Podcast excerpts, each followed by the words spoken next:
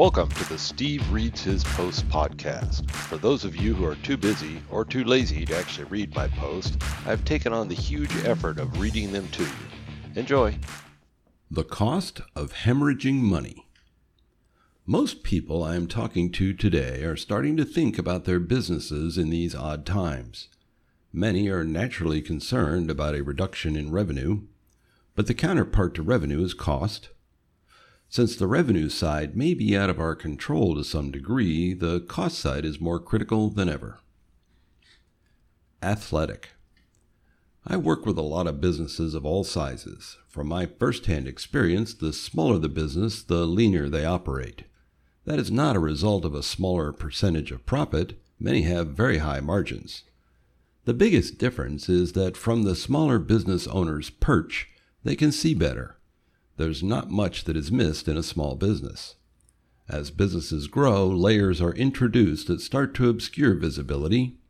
Undetected leaks start to form, leaks that can be hidden by high margins. BBW. At the opposite end of the scale are large businesses.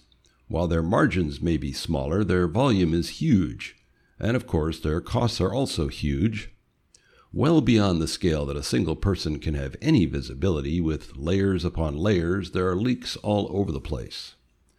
We are working with a Fortune 500 customer right now that discovered a $250,000 a month leak that had been unnoticed for quite a while. The solution was not complicated. We are plugging the hole with a power app at a total cost of about 15 grand. Of course, since this was a big ass company, it took four months to approve the expense and about 90 days more so far to mobilize their side. This leak could have been plugged in two weeks, but instead another million and a half dollars will have leaked out first. Such is the ineptitude of large business. This could never happen in a smaller business. A few extra pounds. Sitting in the middle between small and large businesses are the mid-sized businesses. While a $250,000 a month leak will not go unnoticed for a second, the mid-sized business has enough layers to have many leaks. Where are these leaks? Usually some faulty or inefficient business process. What kind of leaks? Hmm, time not captured properly, customers not billed properly, vendors not paid properly, inventory not managed properly, inefficient project management or production line management. Leaks are potentially all over. Every business has leaks. Some are significant enough to warrant immediate attention, and others are just considered a cost of business, absorbed by margin. But if margins compress, every leak will start looking pretty important. Plugging leaks. Depending on the leak, you may need to use a different set of tools, but many of these leaks will be occurring in your business processes.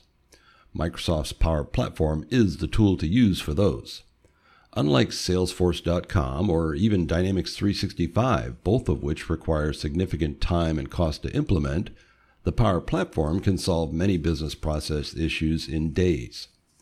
Built on top of the Common Data Service, the Power Platform includes a suite of tools, including Power Apps, Power Automate, Power BI, and Power Virtual Agents.